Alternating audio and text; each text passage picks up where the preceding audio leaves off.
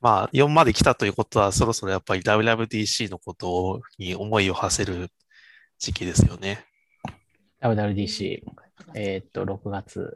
6月6日から10日ですけど、アメリカの6日ですよね、でもあれ、きっと。あれどうなんだろう日本のサイトで見たから、日本の6日なのか な日本の6日なのかなそその週ぐらいしか分かってなくてう。ん、なんかその辺だなっていう印象しかなくて。間違えるとなんか違う日になってしょ。火曜日なんじゃないかという気がする。やばい、このはい話に入る前にソンソンさんがタイトルコールをしなければいけない。あ、そうだ、ジングル鳴らしてタイトルコールをします。 だいぶ長いこと喋ったね、君らね、俺が黙ってたから。ソンソンさんのドラムかなんかをジングルにするか。あーそうこれいいアイデア最っぽい近な、。最近ベースも弾きますよ、僕。すごいあじ。ゃあもすごういリズム体じゃない。いいアイデアっぽいな。でも作曲できひん。二曲じゃなくていいんじゃない作ですか。曲はあのリ松崎さんができますよ。 僕がやるんですね。なんかかっこいい感 じの、かっベースこいいの感じの。一緒、あの、つなんか2拍ぐらいのフレーうズ。ん。4小節ズムぐらい体弾いてくれ最たらい悪いかのもク。ライアントだ。 なんかかっこいいやつ。 それっぽくって。それっぽく。なんか、ダラダラダッダッダッダラダラみたいな。もう今のでいいんじゃないですか。もうそれでやらそう。僕ね、まあ口で言うたやつ、譜面にできへん。今の松崎さんがこう音符にしてくれるんで、あ、音符には起こせますよ。あと、うんあとはそれはソンソンさんが弾けばいじいんゃあですよ。私がそれを楽譜にしよいや、それは誰でもで きるやろ。う。いや、楽譜を作るのはこう楽譜結構難しいですよ。楽譜のソフトは独特の操作感が。いや、もうああのの、今は、ほら、界隈はミューズスコアってあの安いの、あの、フリーウェアがあるから。いや、いいですよえね。まあフリーだけそど、んなんあるんだ。あれはフリーだけど、へー結局、あの、サブスク入らないとろくに使えないですよね。えそうなんだそううん。俺ずっと使ってるけど、そんなに遜色なく。な、なんかやるときにね、すごい不便だなと思って、あれだ、オフライン利用をするためにあれ、有料プラン入らないとダメなんですよね、確か。え、俺なんかライセンス違反してるえ、普通に使ってんだよ。で、あの、いや、多分ね、オオンラインだと普通に使えるんですけど、あうの、んスタジオとか入ると電波届かなくて、あの、使い物にならないから、あの、へーローカルに落としたいっていう需要があるんですけへど、ーそれが確かね、サブスこクれじゃななきゃダメなんですよね。これ OS2 なんなだ、しかも。あ、これ何もしかして、オフラインに行くと使えなくなるパターンですよ。えー、知らんかった。 オンラインがデフォルトって面白いですね。で、スタジオって電波来ないんだ。電波悪いですね。悪いっすね。めちゃくちでゃ防音音と。か遮蔽するし。うんそう扉も大体いいスタジオは2枚ぐらいつけるし、防防音の。うん。いいスタジオというか、普通のスタジオはあの防音扉2つと閉じるし、結構強めに静電遮蔽ししますよ。そうなんですよね。と思ったら、うち、まあでもいつもドラム練習してるとこ通じるてるのは電波。 Wi- Wi-Fi とか。中にあるんじゃないですか、別にケーブル通して。なんかああ、かな。 Wi-Fi の。 かなあそんな設備見たことないけど。うんでも 5G やった気がするけど。まあいいや。では、あー気楽な感じでいいですよ。いや、はい、よろしよくろ。しくお願いします。ソンソンです。けしからです。松立です。タイミング見計らい。いいです。 24JP です。か ぶった。はい最初からやり直しまし ょう。嘘全員でやりましょう嘘あじゃやあるのこれ。えーじゃあ、えー画面一緒これ、吉田、岸川、伊達、今、サイトになってる。これ人によって違う人によって違います違ね。うみたいですよ。違うじゃあ今の順番でいいっすよ。はあいの、じゃとりあ、ええっずと、ソンソンです。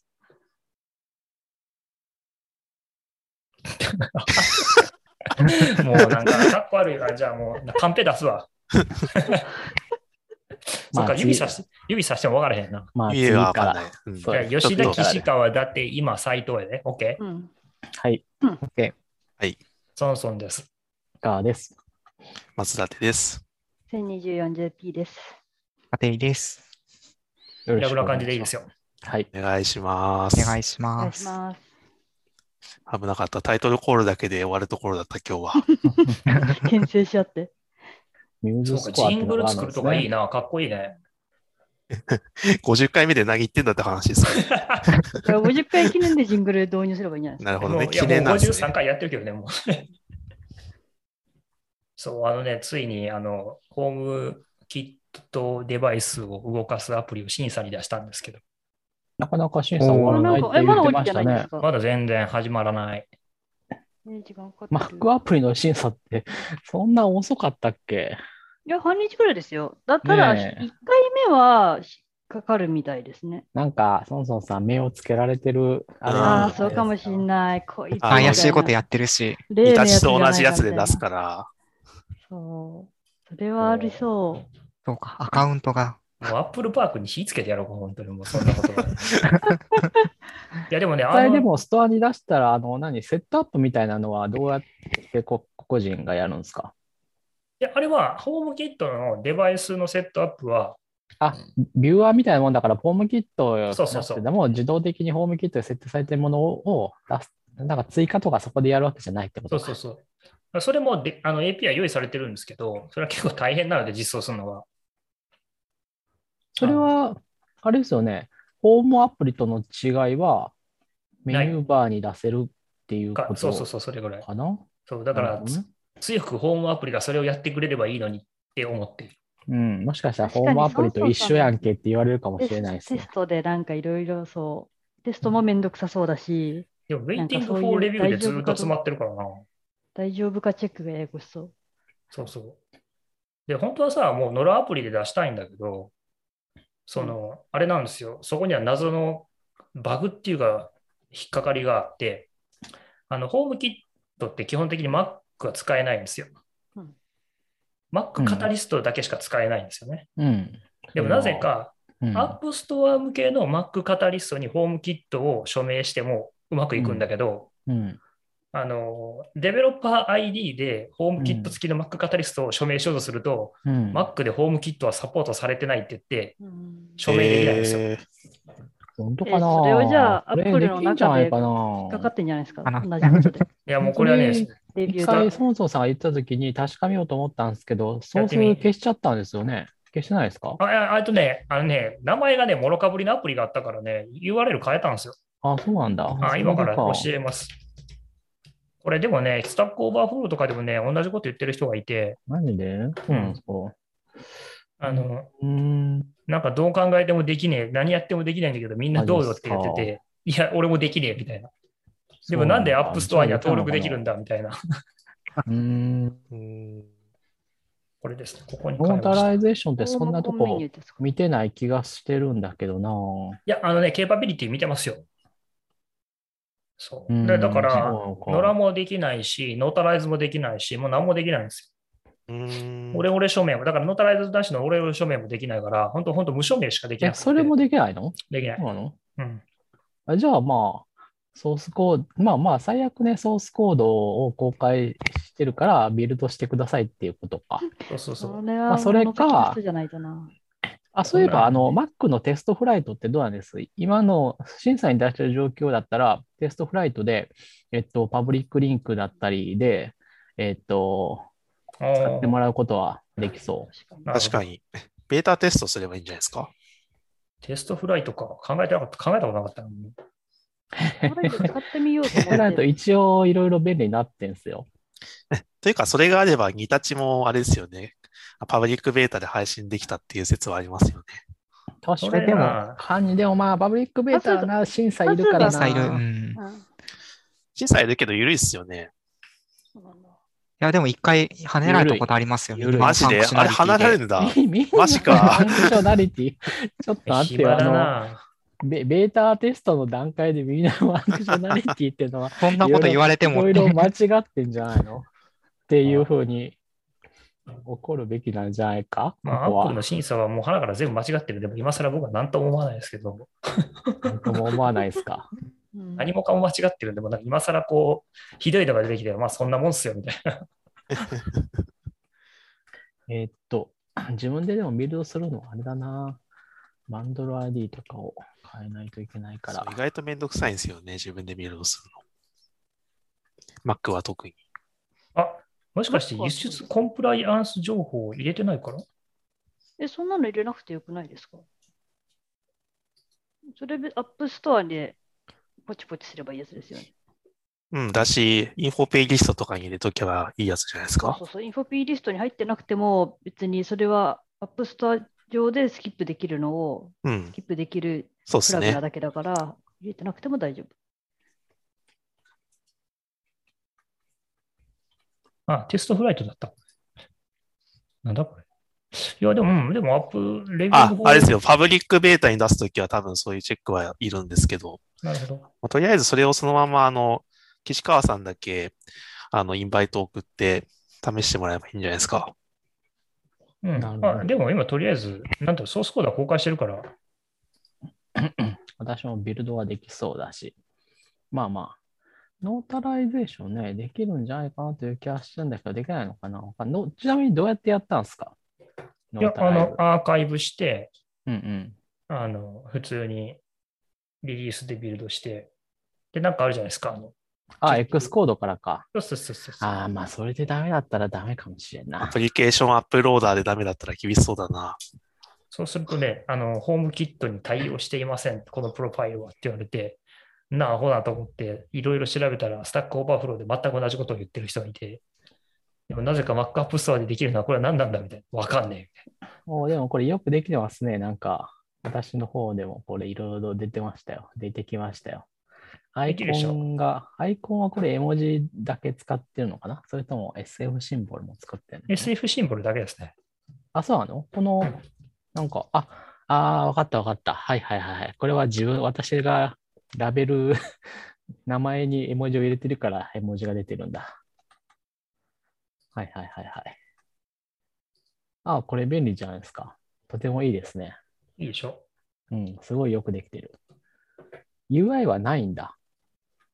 あの、うんうんあの UI エレメントイエスかなんかにしたからもう、あの、はいはい、メニューバーオンリーアプリケーションですね。 Yes, yes, yes, yes, yes. はいはいはい、ステータスバー、ステータスアイテムっていうかそ。そそうそう今頃になって自動起動機能を入れてなかったなって思って。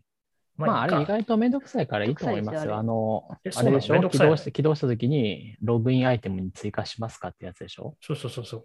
うん、あれめんどくさいですよ。えー、なあれ、ななんか、あれ別に、うん、あれはめんどくさいです よ。えなんかシステムコール2個ぐらい読んだらいいとか、そんなんじゃないのそんなんだったかないや、なんか、えっ、ー、と、なんだったかな思い出せない。え、ご存知です石鶴さん。めんどくさい私というは使っことだ作ったことい。ないんですよね。前、庭さんが発表しなかったでしたっけえー、知らんかった。確か。人の発表を見ようとする。いや、なんか、もしかしたら2個ぐらいメソッド呼べばいいのかもしれないけど、あれ結構いいい。や、なんかもっとそうめなんんどくかさい感じだったね、気ながんしますかあれあんまりこうちゃんとした API が用意されてる感じじゃなかったんだよな。確か。そしテて、ィだいッぶクキ古ーで代、同じことをしてるはず。古代のなんか API だった気がするんだよそうですね。だからハプティック、あ口が回んない。ハプティックキーのもう OSS だから、それ見ればいいんですよ。クッキー。ああ。あれだ、庭さんが作ってたやつ だそ。うそうそうそう。今、そういえばタッチバーがなくなってしまうから、あワーコンですねアプリケーションも。ワーコンとか言うなワーコンじゃなないと思いますけど、あの、 まあ、あの、役目を終えたのかなっていう感じはありますね。役目を終えてからも Mac は特に永遠とマシンを使う人がいるから、おいそれとは抜けないんですよね。ああ、そういうことか。うん、iPhone みたいに2、3年で買い替えるもんじゃないから、下手すると10年ぐらい使ってる人もいるし。まあ、対応してないですでいいんですけど。まあ、Mac もね、そんなにこう、Mac も結構、もう修理ができなくなっちゃうから、5年ぐらいだったかな、確か。うん5年超えたらもう、あの、なんていうか、壊れたら終わりだなっていう感じですよね。そうそうそういや。基本的にはそうなんですけど、長く使う人は末長く使うからな、みたいな。いやー、うん、いや、壊れなければいいんだけど、修理してほしい。いで、や、使えるのは全然使えるんですよ、もう本当に。10年前の Mac でも全然。うん、驚くほど遅いよ。何がですかいや、僕、この間5年前の Mac をあ久々に、まあ、最近の使ってればね。うん、家、あの、会社に置いてあった iMac 使ったら、おっそと思って。嘘でしょって思って。 iPad か。ローチも遅い感じしますもんね、古いの。ああ、僕、でも新しいのアップデート最近し、あの、ず2個ぐらい前のやつ使ってるな。どれぐらい前はいいんじゃないですか。うん、でも僕、まあなんかあのでもずっとファース13ファーストを使ってて、ファーストうん、ファーストモデルアップローチ、まあ、あれはひどかったんだけど、あ、アップルウォッチうん。で、ファ4ーがスト出たモデとルきはに、いさすがに動かないんじゃないかな、うんいろいろもや、そうそう。で、4が出たときに、プラッとアップルストア行って、4を触ったら、なんか、違うものを触ってるぐらいのスピード感っていうか あ、アップルウォッチがちゃんと使えるようになってると思って、アップルウォッチを買った。う。はいはい。まあ、1は、なんどっちかっていうと、もう、えっと、なんていうか、結構実験的な要素 が強かったっていうか言ねっ、ちゃったあのアプリケーションも、あの、なんだっけ、エクステンション、えっと、ホストでしか動かなかったじゃないですか、iOS。はいはいはいはいはい。あれそうだよね。うん。なんか今、ハプティックキーのソースコードをざらっと見てるんですけども、うんオブジェクティブ C なんで読め ない。そん いなや、読めなくはないでしょ、そんな読めないことはないそもそもそんな読めなくはないですよ。ひどいな。書けない、私も書けないなっひて気どい持ちですけなどん、かこう、ちょっと、読むのは、なんだこれは。いいや、や、でもしょう最近バチスカのこう、バチスカーフのコードを見直して、もう無理だなって気持ちになりましたね。いや、もうなんか仕事で C 書くこともほとんどなくなってきたのに、もう読めないな、これ。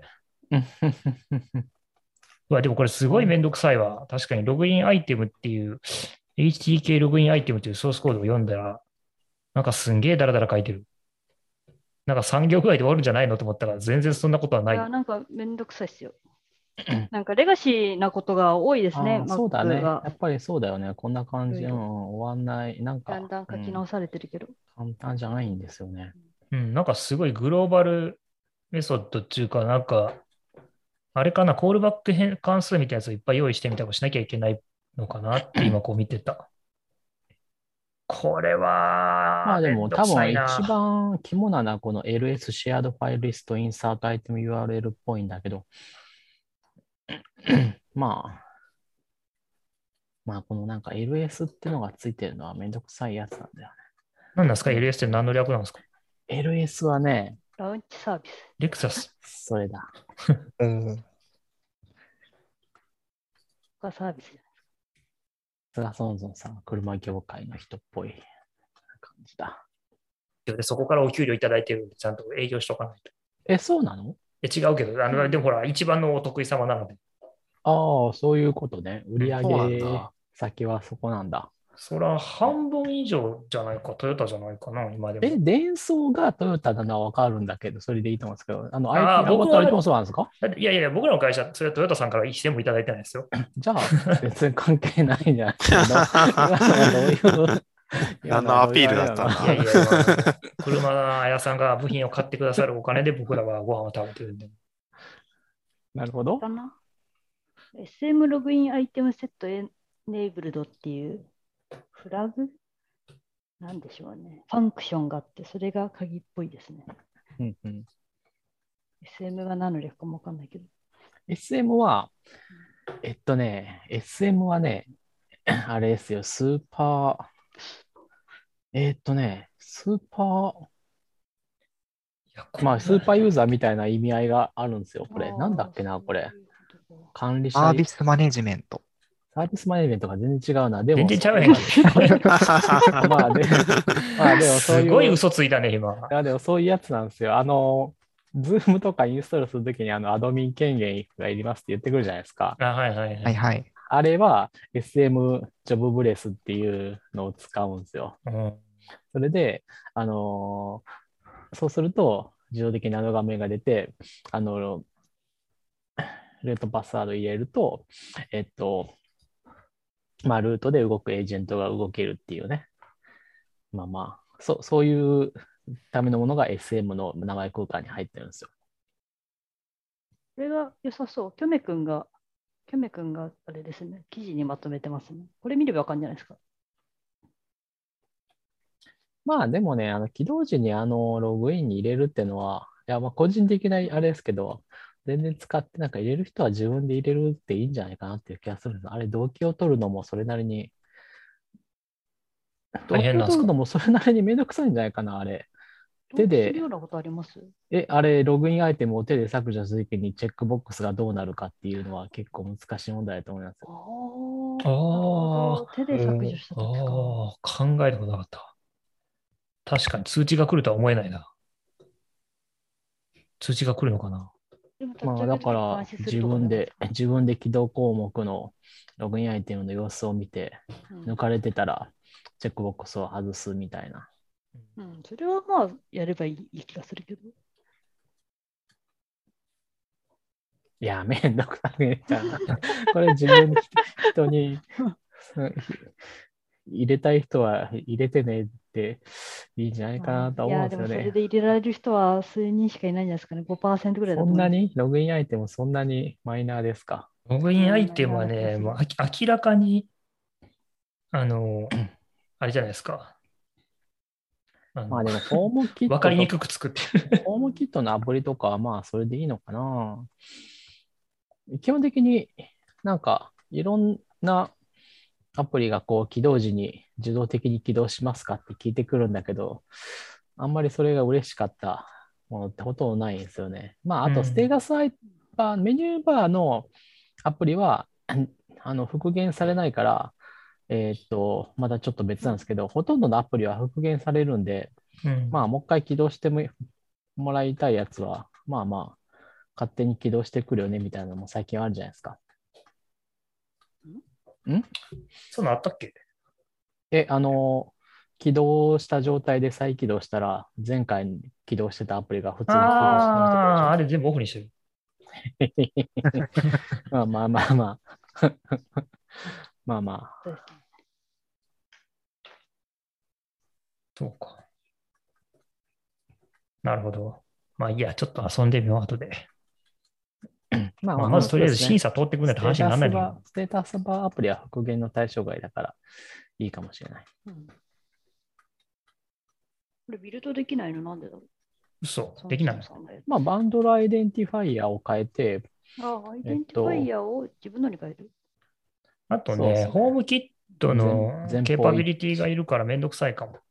いや、変えたらいけましたよい。けるかうん、いけたよ。そっか、そこなんだ。あ、一人じゃった、どこ行っちゃっ面白いのはこう後でネやってみよッうトワークがアウトゴイングだけなんだって思って、 アウトゴイングだけとかあるんだ っていう確かのにが。面白かった。例えばこれいるかな、アウトゴーイング。いらん気がしてきたな。使ってないですか、ネット、そもそも。ネット何も使ってないと思うけどな。じゃあいいんだ。あ、そうか。ホームキット取ってくるのは iCloud 経由だから別にいらんのか。そう、僕は、僕のアプリ自身はもう NSUR 的なやつはもう全く使わないから、た。え、いらあんれ、のアちゃうップストアに入れるときにな全部理由書かなきゃダメですよね。何書いたんですかそうなのサンドボックスサンドボックス、そうそうそうそう。え、アウトゴーイングってなんか書いたっけなんか書いてない気がするな。書かないといけないはずですよ。へうえ。ん。それで時間かかってんのかな。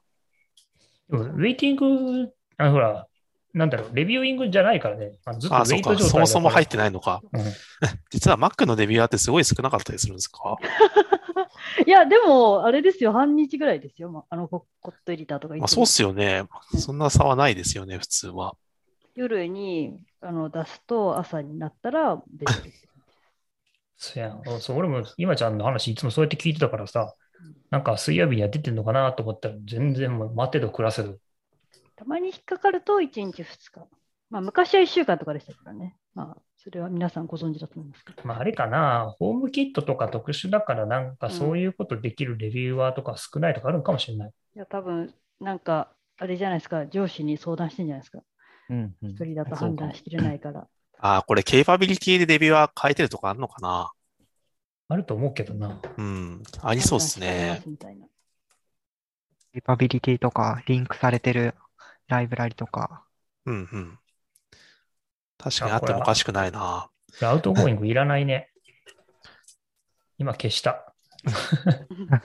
もしかしたら再レビューで、再申請出したらトントンって進むかもしれないですね。おーまた2週間待つんじゃないまあ、そこら辺はこう、もどかしいところですね。あ の、更新、再、一回取り下げて続いたら、あの、進むのか、それとも並び直し、本当に詰まってて並び直しになって、ただただ、時間が伸びるのか。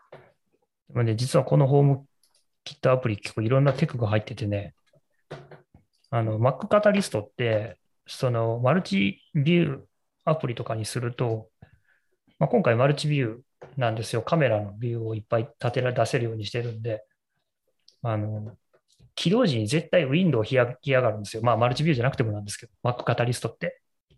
あ、そうなんだ。そう。で、それを回避する方法が分かんなくて、で、アップし、確かあのしに iOS だと、Mac カタリストっていうことは iOS だからね、Windows そうかもしれないですね。で、シーンデリゲートで、なんとかこう、アイデンティファイケーションが違うやつ、ユニークアイデンティファが違うやつは回避するみたいな行動を頑張って書いてるけど、全然ダメで、で、1個ね、回避方法を見つけたんですよ。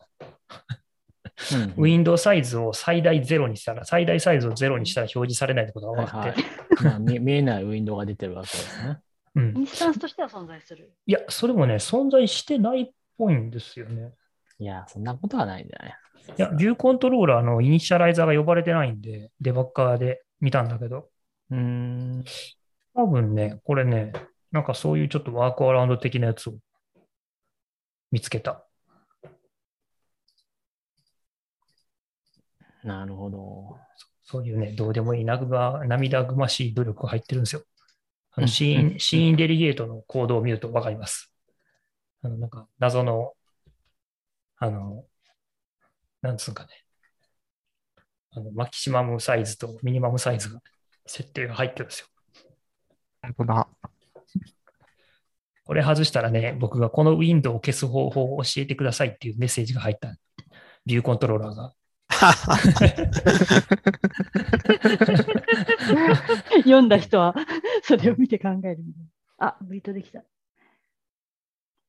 あの、ダミー、あの、メイン、リソースのメインのリソースの、あの、ビューコントローラーに書いてあります。メイン。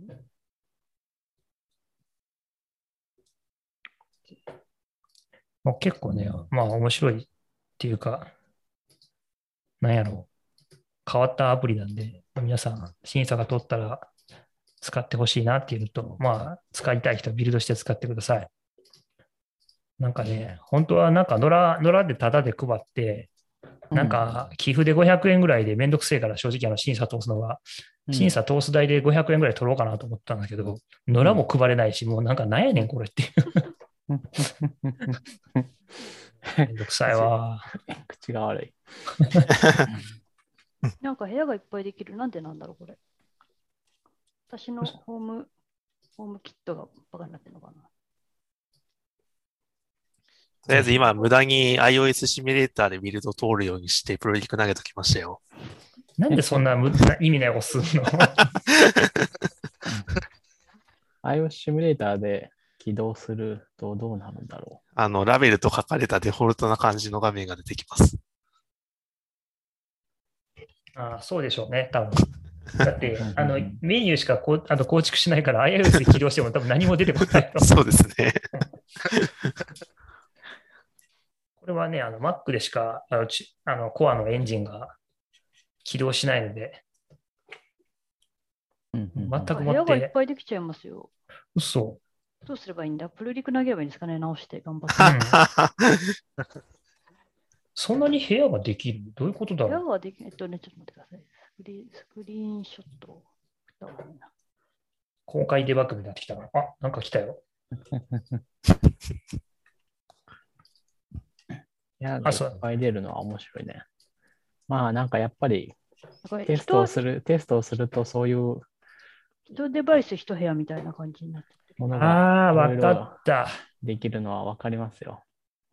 わかった、わかった。それはね、仕様です。本当だ、めっちゃ、えめっちゃある。不どう便いうことそうだな。やっぱりルームでまとめるか。うん。ルームでまとめら れそうな雰囲気じゃないですか、これどう見ても。いや、あの、ルームでまとめられますよ。あの、多分30分ぐらいコード書けば。松本さんの30分高いからな。ああ、た高いのよ、もう人件費最近。そうだね、ちょっと考えます、考え方。 え、どういうこと全然わからない。そもいそや、も。単純にもうデバイス今、ダラダラって並べてるだけなんですよ。うんうんだからそれが、それで合ってると思うんだけど、要は僕が今、あなんだろそううなんなだ、けど同じ部屋にあんまりデバイスがないから、なんつったらいいのかな。あまり不便を感じていない。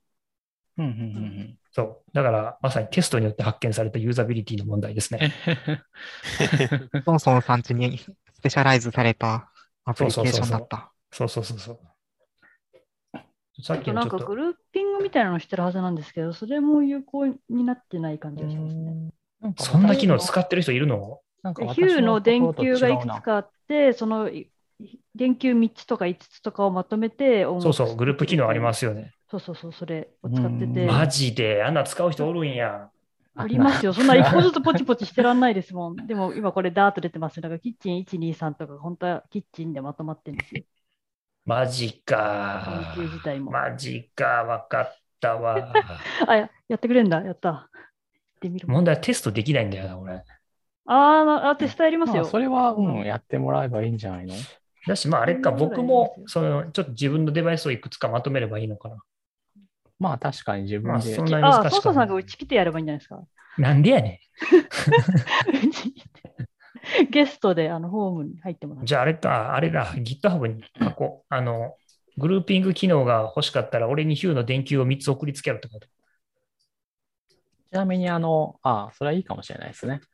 そうやって、私もあの、な、なんだっけな。これちょっと保存しとこう。今ちゃんのデ親ータ。指シフトの iPad アプリで、それはキーボードがないとは わかりませんね、みたいなことを言った気がする。そのキーボードが送ってもらえれば、まあやってもいいですけど、みたいな。そうそうそう。そのソースの書き方はちょっと違って面白いですね。ちなみにこのクイットのところはですね、クイットアプリケーション名って書くのが今風なんですよ。今風っていうか、今風というなんていうかか、昔から。確かにいやね。いや、昔はクイットだけでしたよ。そうなんですかずっと昔はね。ずっと昔ね、その、あの、システム8の頃とかは、ああ、ずっと昔。あ、あの本当だ。エミで X コードもだ。エミュレーターを起動すればわかると思いますが、本当このだ辺ね。はデフォルトで提供されないですね。されないんですよ。なるほど。っていうか、いや、いや、されるさもれしる。かしたら、あの、X コードから SwiftUI は作った分はいける。はんはんはんなんていうか、でデフォルトでそういうものが入ってる。あの、だからメ NS メニューのメメインのメニューバーに出てくるやつは、それら全部デフォルトで実装されてるけど、なんて言ったらいいのかな、X コードのテンプレートに、その、 そういうのになってるっていうだけであって、なんていうかな、あの、別に、このクイットメニューを、は、あの、性的なものなんですよね。こういう性的な、なんていうか、ストーリーボードみたいなものが生成されるみたいな感じですね。あでうんも SwiftUI だとあの、うん自動で入りますよ、この手の全部。自入る分が足したいのだけ足す感じですね、メニュー。へえよくできてるというあかー、融通が利かないというか、そういえばそうだ。だな、システムメニューっていうのがあって、そのシステムメニューにのあの手がかり、あの、なんていうか、クイットメニューとかファイルメニューのエディットとかっていうのが取れるようになってるから、それを手がかりにして、それの前、後になんそかうなん自ですよ分のメニューを足すみたいな、そんなアイそうデめアちだっゃた。めちゃにめんどくさいけど、デフォルトで全部提供されてるのは割と便利な気がします。ローカライズとかもしなくていいし、勝手に。そうそうそうそう。まあ確かに、それはいいね。それはなもんうか本当にこのメニュー、いや、メニュー難しいですもんね、エディットメニューとか本当にね。難しいですね。メニューね、そう、階層化し始めるとね、なんかあのコードがどんどんぐちゃぐちゃになっていくんですよ。あと、あれなんですよね、勝手にあのシステムが勝手に足すメニュー項目とかがあって、ああ、はいそれもめんどくさいのと、そのめ勝手に足すときに、なんか微妙に例えば save as のコマンドを手がかりにして、その下に入れるようにしておくとか、そういうことをしていて、たまたまなんかアプリの特性上で save as がないともう入らないみたいなのが起こったりとか、まあ、save as は例えばですけど、あーで、なんか入れわる入るタイミングが違うから、そこのキーバインディングというか、ショートカットはモディフあのいじれないとか、キーボードの種類によって勝手に変えるとか、なんか結構システムが勝手にメニューいじってきて、うんうんうんうん。実は難しい。難しいですね。ありがとうございます。フィードバック。これはじゃあぜひ、よろしくお願いします。うん、今の時に頑張ってやってみます。多分優先順位が難しいですね。まあもうこれアプリケーションのデザイン指針になりますけど。えあれじゃないですか、ローカライズストリングでソートすればいいんじゃないですか。ソートローカライズドでいいんじゃないですか。あ、いやなんかこう、ルームベースで行くのか、そのグループベースで行くのかとか、なんかこうシーンみたいなやつおーを使うのかとかいっぱいあるから、シーンを入れ出すと難しそうですね。そう、ほう結構ね、ホームキットもね、なんかどちらかってんですよね、正直な話。あのアプリ自身も、なんか、確かに。どうしてほしいんだよっていうのは毎回思って る。ル伊達ーさんはム、でも、ルームスタインなんじゃないですか。建物があって、多分建物、うんルーム、なんかデバイスみたいな感じな気がしますけどね。なんかなる複ほど数建物登録できるんですよね、多分なるほど自分でやったことないけど。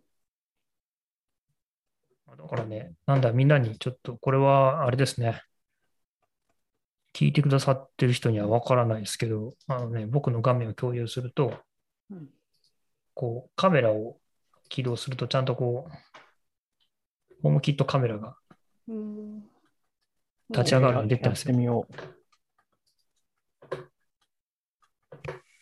緊急こブそラウザれ結ー構ね、API がよくできてる。お、起動した。面白い。インターホンの。私、Google ドアベルだから、ドアベルのカメラが起動した。ああ、なるほど、なるほど。なんかね、またこのね、ドアベルカメラの API がちょっといけてなくて、なんかその、なんか U- UI ビューになんかデタッチ、なんかアアタッチするみたいな感じの作り、作りになってて、なんか画像とかちょっと取ってきたりとかできたら嬉しいんだけど、そういうのができなくて。で、なんでそれが困るかっていうと、なんかほら、メメニュー、メニューにこうポップアップして、メニューからこうダイレクトに見たかったんですよね。サブメニューみたいな。サブメニュー上にカメラ画像を出すみたいにやりたかったんですけど、あの、UI ビューコントローラーにしか、その、てか UI ビューかな ?UI ビューにしかそのカメラの画像をアタッチできないから、うんうんあの、Mac、Mac カタリスト上の Mac の NSB に貼れないんですよ。なるほどあねの。多分、ほじくり返したらできるかもしれないですけど、どっかで多分、あの、ブリッジがあるはずなんで、そのうん UI ビューと NS ビューの多分なんか私役みたいなやつが。現状ちょっとそれができなくて、あの、仕方がないので、こう、UI ビューコントローラーを表示して画像を出すみたいな感じになってます。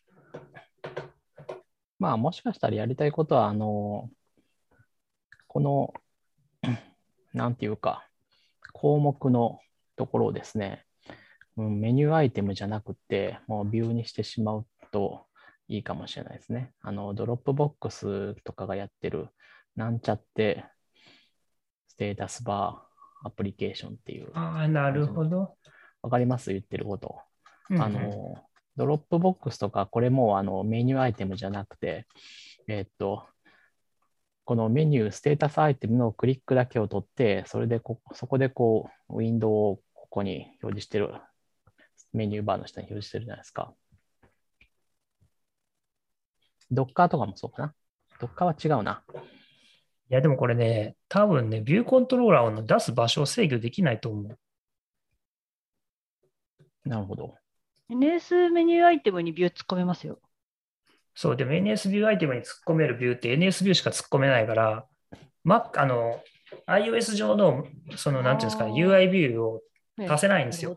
なるほど。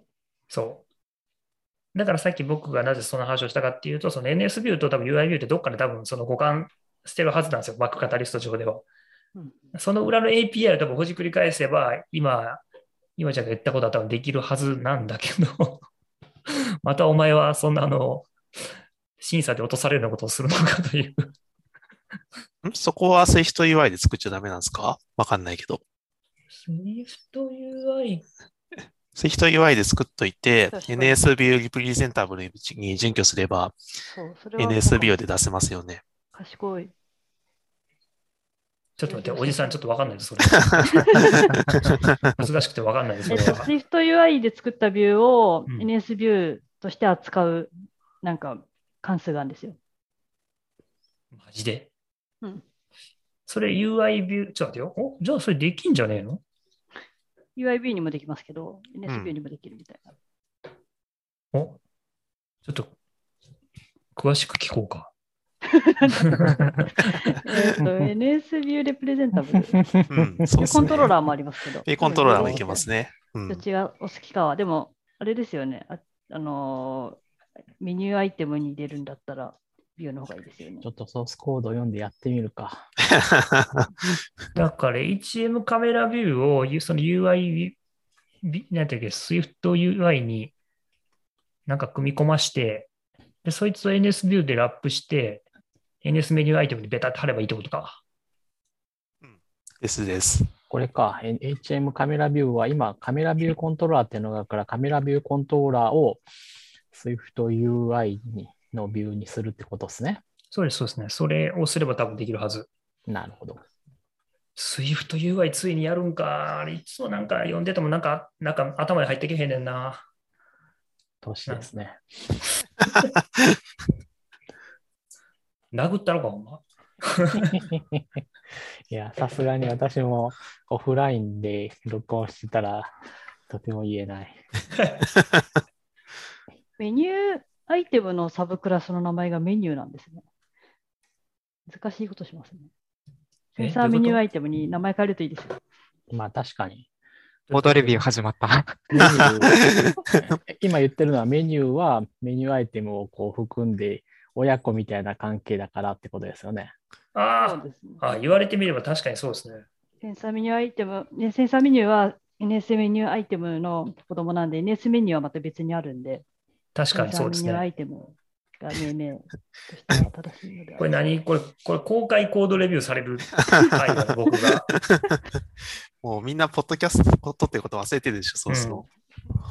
あでもこれはあの皆さんも見れるやつだから、聞きあまなあが確からにそねう。ですね。だか聞ら、けホばいいんじゃーないでムすかねコンメニューのソースコードをですね、皆さんクローンして、あの、お楽しみ。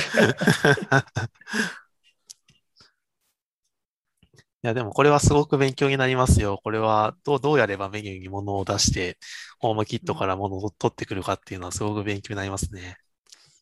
そうなのよ。でもこれ大変だったのよ。あの、その、メニューのあたアイテムと、ホームキットのそのデータをどうバインドするかっていうのがうんうん。非常にめんどくさい。そうなぜ俺はこんなことをやらなきゃいけないんだろうって途中ちょっと正気に帰ってしばらくやる気なくなったんですけど、また、でもちょっと今のそのメニューに出すっていうのができるんだったら、ちょっとまだしばらくちょっと俺の開発欲求が出てきたな。それは良かった。結構でもあれなんですよね、エースメニューアイテムにビュー突っ込むといろいろめんどくさいんですよ。そのなんか、うんあの、めんどくさいですね。うん、なんか反転項目とかいろいろやんなきゃいけなくって、反うん転うんあ反転とか、なんかほら、ハハイイラライイトトっていうんしでたすか時。のねあ。ー、はいはいはい。でそっ特になあんかれと最近あのハイライト自体がなんかほら半透明とかなんかそういうのいろいろあるらしくって僕ちょっとよくわかんないんですけど詳しいことは。だからなんかこう自分で色取ってきてハイライトカラーこれですみたいなことやるとそんな古めかしいことをやるんじゃないってコンパイラーに怒られるっていうかなんかそ,、えういうことはしないでドローで塗ればいいんじゃないですか。そうそうだかあらド一ロー番ンもさあ一番下のあの起点のビューを、あのなんだっけ、ビジュアルエフェクト、NS ビジュアルエフェクトビューみたいなやつですよ。ちょっとそれでやるとさ色がさなんか微妙に変わんねんその OS デフォルトの選択色とうんだとなんしたからあれの取り方がわかんなくてだとしたらドローで塗るかな。だよねそうなるよね。まあでも、あれですよ、NS カラーはすごいですよ。模様とかも塗れますからね。カラーなのに模様を持ってるとか、そういうのもあるんで。えまあ UI カラーもその辺は結構引き継いでて、ーでパなんタかーン、パターン、UI、なんだっけ、カラー with パターンイメージかな。ー、ああ、そういうそうですイメージね。がありますね。でもでも僕はね、OS のデフォルト機能を極力使いたい派なので、あんまりカスタマイズしたくない。気持ちはわかりますう。ん、すげえわかる。応援します。その気持ちを応援 します。とにかくね、ちょっとでも逸脱したくないんですよ。めんどくさいな 気。持ちを応援します。そういうアプリが増えてほしいですよね、本当に。 MacOS ネイティブで発表しないですかあいい、やりましょうホンか。ソンさんも。面白い。まあうんとにかく僕はあの、面白そだうから、このメニューアイテムに、なんかこう色をつける機能とかも自分でこう UI とか作ったんだけど、もうなんせね、気持ち悪くてダメだなと思って、もう NS カラーパネルみたいなやつを使うように戻したりとか。うん、カラーウェルかな。まあ多分次必要な画面はきっとプレファレンスウィンドウですね。絶対。ああ、絶対にいりますね、それは。になりますね。あの、こういう、この手のアプリは。なんかね、プレファレンス作ったら負けな気がして、その、いかに何もしなくても使えるかっていうのをやりたいなと思ってたら、速攻部屋でまとまってないから使いにくいって言われて、うん、確か確かにって確かにね。もう無理じゃないかな。は1、2項目だったらあの、普通にメニューの中のチェックありなしでいいと思いますけどね、ブーリアンでぐらいのもんだったら。そうだよね。まあ、ちょっと頑張るわ。久々にでも自分が使うアプリを作ってるので。まあ、結構このメニューバーオンリーアプリケーションにこう、なんていうか、設定と、あの、メニューバー、設定と、なんていうか、これはもうメニューバーが、これ、ウィンドウとかビューみたいなもんじゃないですか。だから、ここに設定を混ぜ込むと、すごい難しくなると思うんですよ。おっしゃってるのって、この今のこのライトとかカーテンとかのところに、こう、ちょっと設定項目を混ぜるってことでしょ。 1個か2個とかだったらってことですね。だから、そんなバーッと並べるもんじゃないですけど、なんか。グループバイみたいな感じのメニューがあって。グループバイとかそうですね。あとはなんかサイレントとか、うん、なんかそういう、何に接するかにもよりますけど。ああ、難しい。まあでもそれをセッティングとかプレファレンスみたいなメニューに1個、まず押し込めてしまうのはありかもしれないですね。そう、そだからそうなるかなと、1個、だからまあ、その中、ルーム、ルームは作らずに、なんか全デバイスリストだけにするとか、なんかそういうのいるかなと思って。 SwiftUI で結構おしゃれに書けますよ、環境設定は。そんなもん習ってないもん、学校で SwiftUI。トグルとかで。で、途中でレイアウトとか凝り出すと発狂するってか。駆け出し Mac アプリケーションエンジニアとしてね。 僕はこの SwiftUI なんだっけで、あのサーチ、UI サーチコントローラーなんたらを作ろうとしたら、ないって書いてあって、それでもやりや今あるんじゃないかなないかなあるんですかあったっけなんか最近検索 UI 作ってないからわかんないな、はい。はい、サーチあった気がするけど、ないかな、あ、ったよ。ないと思うけどな、あんのかなあったと思うよ。で、なんか NS、何だっけリプレゼンタブルというものを使うんだって書いてあって、ああ、それはあれですね。それじゃあ UI きっと呼び出すやつじゃないですか。そんで、うん、なんでそんなめんどくさいことせなあかんねんと思って。そうだまあそうですね。 うん、そうだそうだ。その通りだったら UI ビ ューコントローラー使えばいいじゃん、最初から。本当にその通りだ。今日、今日、リフト UI で実装しようと試してみて、私は何をやってるんだろうって気持ちになってきました。普通にストーリーボードとアップキットでやれば。これでやると、すごく簡単に書けますって言ってるのに、検索機能1個つけるのに何行書かなきゃいけないんだっていう。ないな。で、この OS のバージョンでやってるテキストが選択できるようになりましたからね。あれこのバージョンでしたっけ ?Mac はこのバージョンですね。あ、Mac はそうなのか。セレクタブルみたいな VDN が取れるのが12からで。うん、でもなんか、あれあれ iOS もあのタップすればあのメニューが出るようになってるんですけど、あのドラッグするというのはうまくできないですよね、多分。でね、あの、セレクあの、テキストセレクションをイネーブルドにすると、結構いろんなものが犠牲になるっていうか、いろんなものが犠牲になるんですよ。あれうん、普通にあの、いやだからね、あれはね、テキスト選択可能にできる場面っていうのがかなり限られてると思いますね。あの、リストテーブルみたいな構造のところのやつをセレクテキスト選択可能にすると、ハイライトが効かなくなったりするんじゃなかったかな。はい、あいやそれは違うか。それは、えー、ハイライト、なんかハイライトしたときに、レイアウトがなんかガクッと、ガクなんかしなけどガクッとなるみたいな。へえー。選択させるのめんどくさいからな。そういうことが起こる。うん、なんか、どのアプリでも当たり前に選択、あの、だからテキスト、UI キットとかのテキストビューで当たり前にできたことが、セキト UI でやるの意外と難しいなと思って。平たみの。まあ、なんだったか、とにかくなんかめっちゃトレードオフだったんですよ ね。まあ、あとリンリンクと両立しないとかね。あー103さんの顔がやさぐれてるのがちょっと面白い。いや めんどくさいなと思って、やっぱあれですよ、ストーリーボードで作るのが一番いいですよ、環境設定は Mac は。ノーコードでできますよ、本当にノーコードで。うんこここはバインディングだ。ここはバインディングの基盤ですあよ。、それで言うと、環境設定は、あれですよ、iOS から由来のセッティングスバンドルを用意することで、ああ、なるほど。あ、ごめん、それカタリストだけだっけ 忘れちゃった。あれ、SwiftUI でいけんじゃないかったりいけるいけるんだっけただ、えっと、あの Mac っぽい環境、あ、違うな。勝手にそうなるのかな。勝手にそうだ、カタリ少なくともカタリストはそれでいける。まあ、カタリストはちょっとそ見れでいたけ見た目るんですよねはあれになりますけどね、スイッチが出てきて。そうそうそう。スイッチっていうのは、あの、UI スイッチの丸いスイッチ NS, NS スイッチですね、いわゆる Mac で。あ、そうそう、一応、そうそう、Mac にもあのスイッチあるんだなって思いました。最近新設されま した。チェ気ックボ軽ッにクス使うとなどって書う、いてありますけどチェ。ックボックスとどう違うのかわかんないですよね、あれあ気軽に使うなって書いてありますね。なん か、気軽に使 うな。どういう覚なんか悟こを、うどういう覚悟をしたら使っじてゃあ、だったたらくさ次んでのんだ設。定をガバッとあの変えるみたいな時に使ってくれみたいな。ああ、なるおほどね。おお伊達、伊達ちゃんマジでプルリク投げてきたやんけ。その投げましたよ。 でも最初間違ってあの自分のあのチーム ID に変えちゃったんで、慌ててさっきエディットしてフォースプッシュしておきました。できるやつだな。さすがだな。古着が送るか。みんなでソンソンさんのホーム、ホームコンコントローラーにプロリコを投げましょ。あでも、ルームがあるんだな。だから、このインフォのルーム取ればいいんですよね。そう、ルーム取っそうて、あのルームでグルーピングすりゃ、まあすぐできますよ。やるとは言ってない。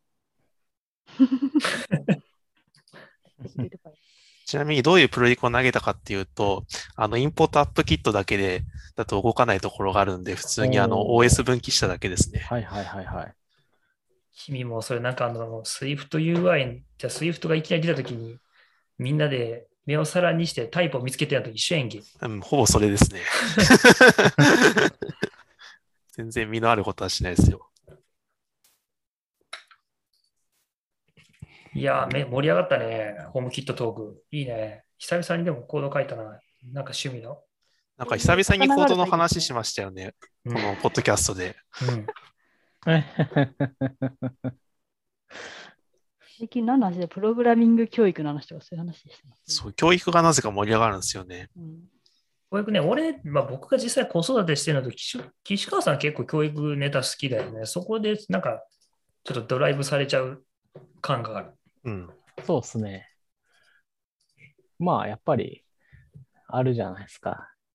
やっぱり教育というものは、一番重要というか、いや、さ、最近のこの、実勢とかを考えても、やはり教育というのが一番最後の武器になるみたいな感覚があり、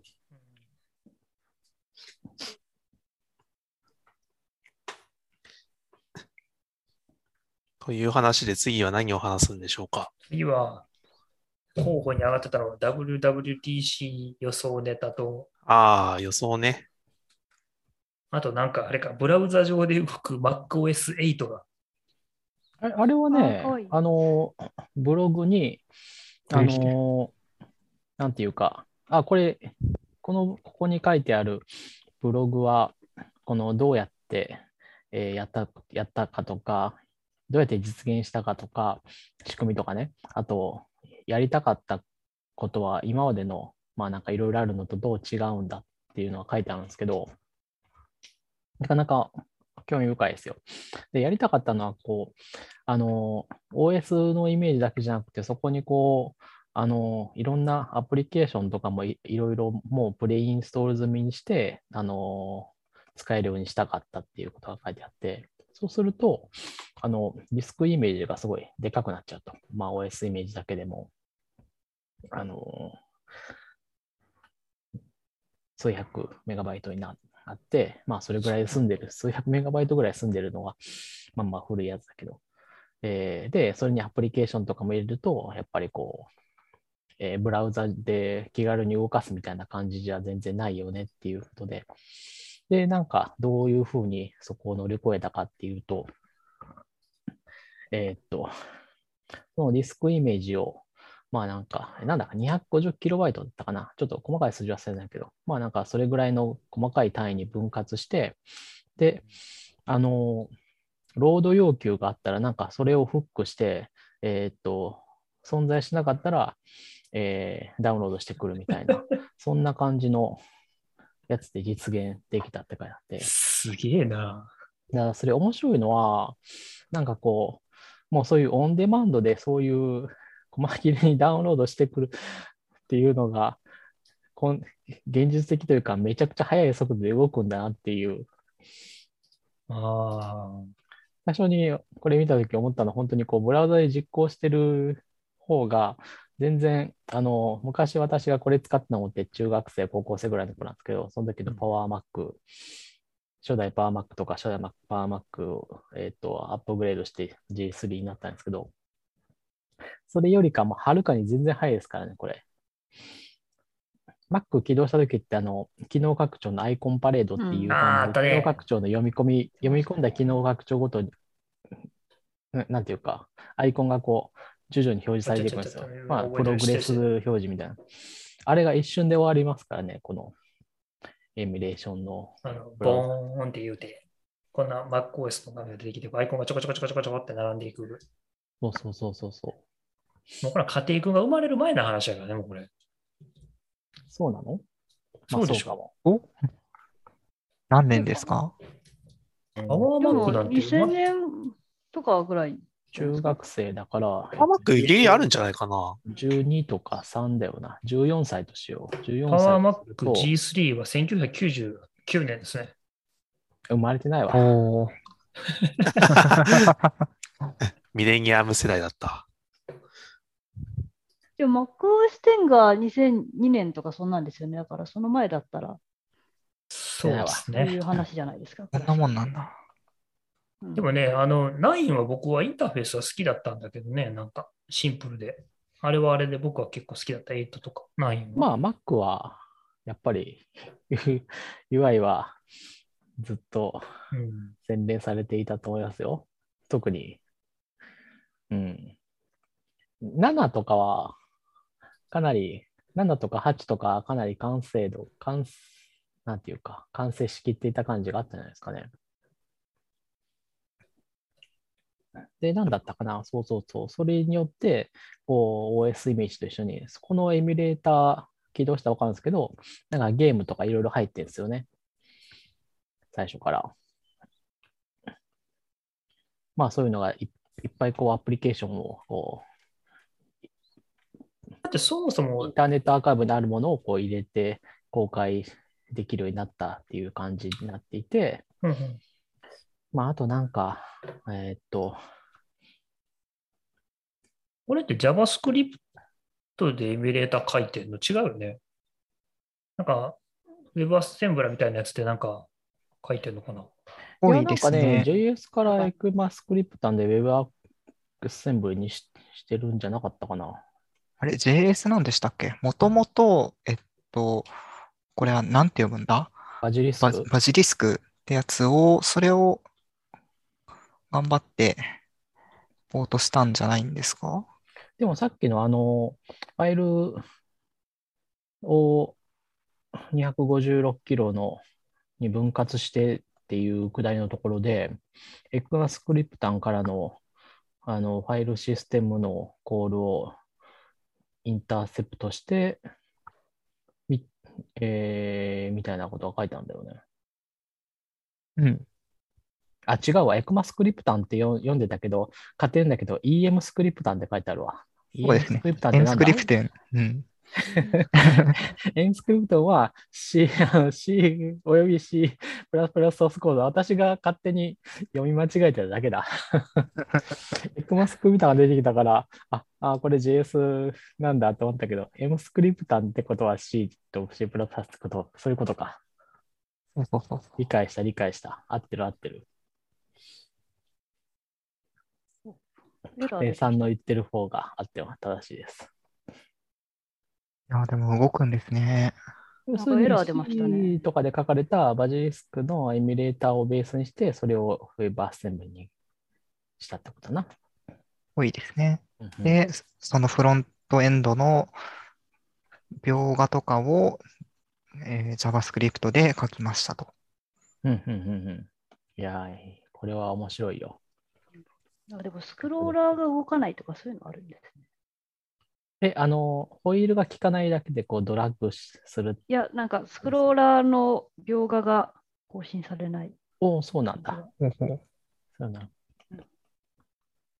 あとなんかね、後ろの方に書いてあったんだけど、エミュレーターはこう通常もう CPU をフルに使っちゃうんだけど、なんか、まあもともとバジリスクはなんかちょっと賢い仕組みがあって、CP、ホストがアイドル状態か否かみたいなのが分かるようになってるみたいな感じになっていて、なんかそこをちょっと発展させて、その、なんだったかな。ユーザーが、えっと、アイドル状態の時は、まあ、基本的に何もしなくて、インユーザーのインタラクションがある、あって、ある時だけ、えー CPU を消費するみたいなことをうまいことやってるみたいな感じで、あの、ブラウザのタブとして結構ずっと置いてても大丈夫だよみたいなことは書いてありましたね。いや、でも懐かしいですね。こんなフォントだったかな。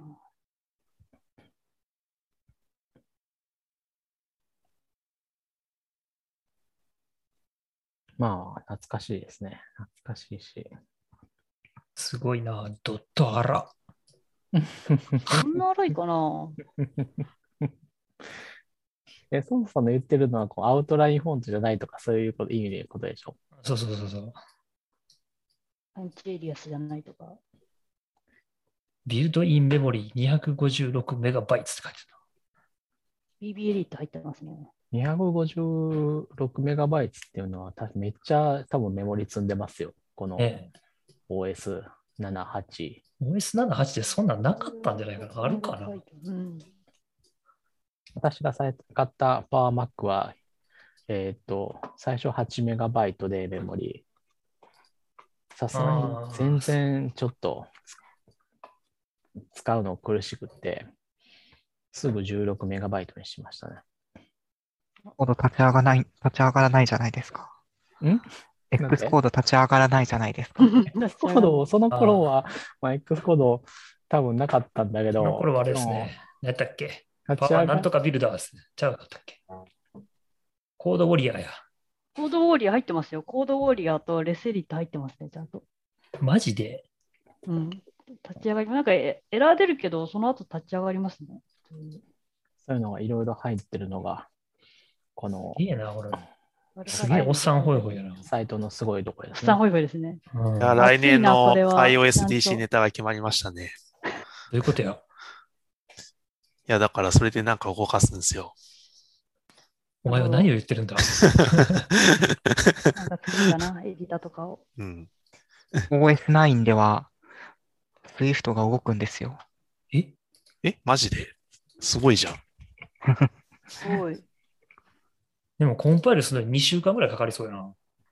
と当時の当時のマシンやったら。あ あそうですね、当時のね当時のマシンで。 なんか、そっか、原理上は別に動くのか。まそうあ、なんですね。パワー PC の、まあ、バイナリだで、あをコンパイルできれば。パワー PC をで動くのだって真っ OS ないでパそうワですーね PC してしか動かないでしょ、えー、MacOS9 はパワー PC だけなんだっけうん。うんうんうんうん。元 Apple のうん。うん J ローズさんという、うんうん、冗談の。あの、Swift コンパイラーのチームだった人が、えっと、エイプリルフールのネタで、うんうんうん。えー2020年ツイッターで。に Swift をが、えっと、MacOS9 で動くようにクロスコンパイルをサポートしたのか な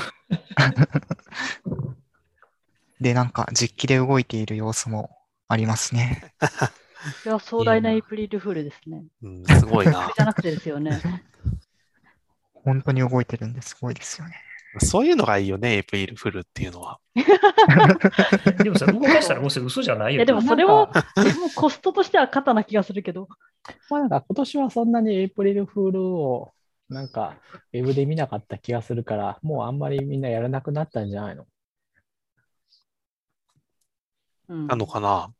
ゲームの、ゲームとかね、そういう、もともとエンターテインメントなとところは、まあ普通にやってた気がするけど。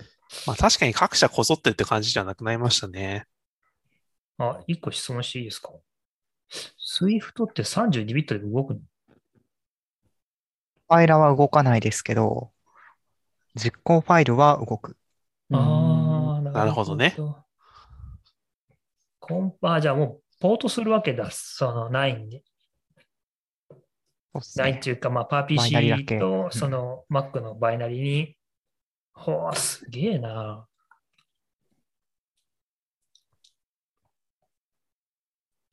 書いてじゃあ、I was using Code Warrior って。古いな。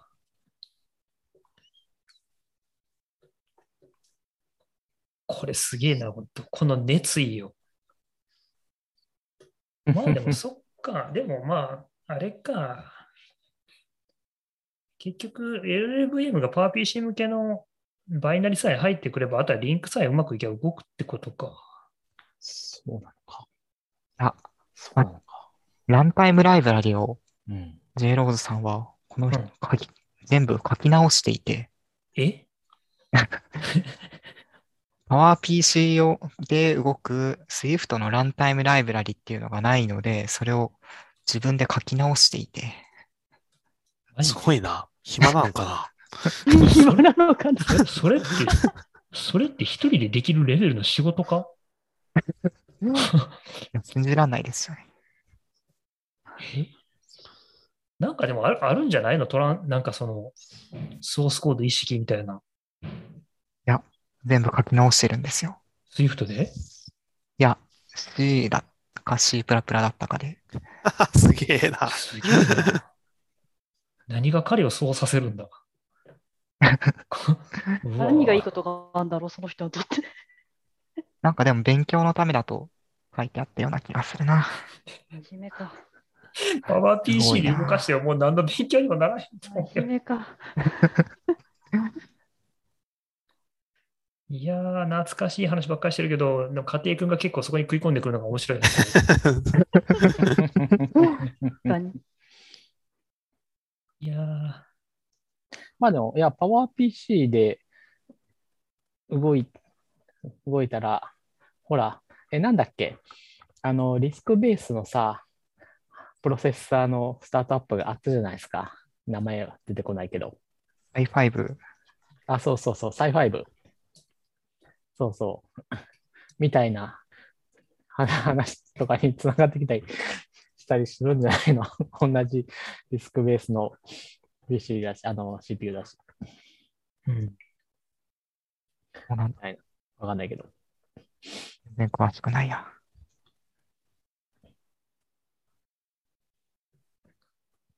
いやー、牧歌的な時代だな。まあ、メこモのリー 128GB ってキャッシュ化って話だよな。もう Mac のエミュレーターはなかなか面白い、面白いなという話でしたね。いえ。いや、いろいろ思い出しましたわ。シムシティとか入ってるから、シムシティめっちゃやってたなとか思って、Mac で。すごい時代だな。なんか最近の Mac ってそういう遊びがないですよね。あーチェスが入ってるじゃないですか、チェスが。チェスぐらいか な。チェス。あのチェス消せないんですよね、あのアプリね。あ、チェスってソースコード公開されてますよね。そういえばさ。れてますねうん。そんな、そうそうでしたね、そういえば。うそのん。通りです。そんなことをちょっと思い出した。なんで公開したんだろなんてことう。これ、え、だしして俺の Mac のチェスって入ってるあ、入ってるわ。あね、チェスアップ。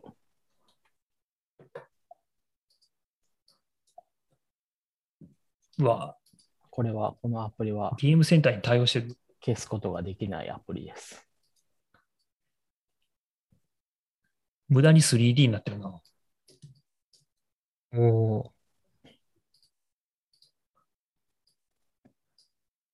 いやー、なかなか。そう、じゃあ頑張って作るわ、ホームキットホームコンメニューも。そして何の話だっけすあそうか、今エミレーターの話だった。エミレーターはなかなか面白いな。うん。必要性はもないですけどね。面白いですよね。でもこれな、PC98 とかだったらあるで。あの、工場とかで残ってますからね、PC98 ってまだまだ。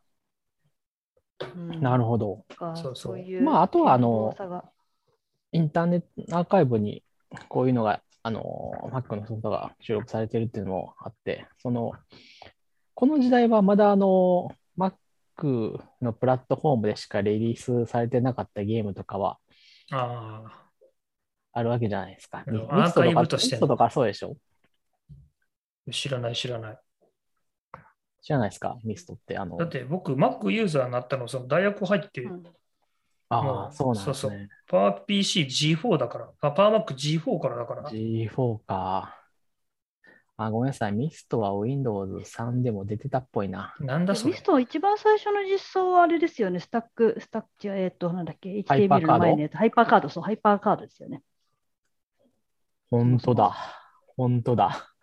ハイパーカード出てきてたんだ、これ。なるほ僕どちょっねと。質問していいですか、ハイパーカードってなんかよく出てくるけど、あれって何なんですかはいはいはい、はい。 HTML の前身で大好すき知より。たい。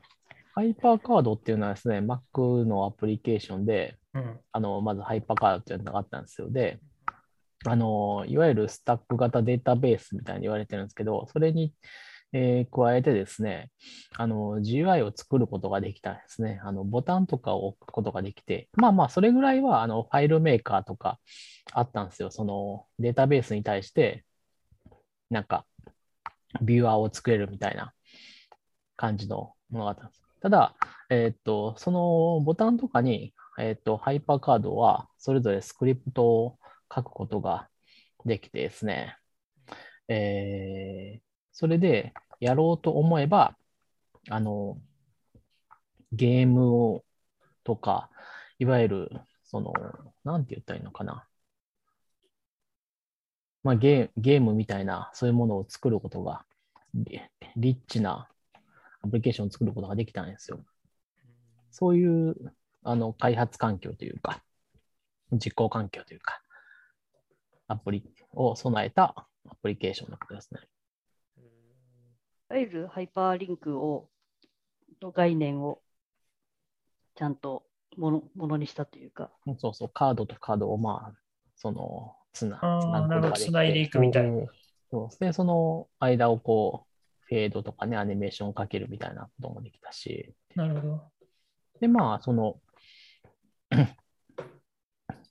昔、最初にじ実装された時は、その、まだ Mac も白黒だった時だから、あれなんですけど、まあ、白黒のグラフィックで、あの、3D を探索するみたいなものもハイパーカードで作られたりとかもあったんですよ。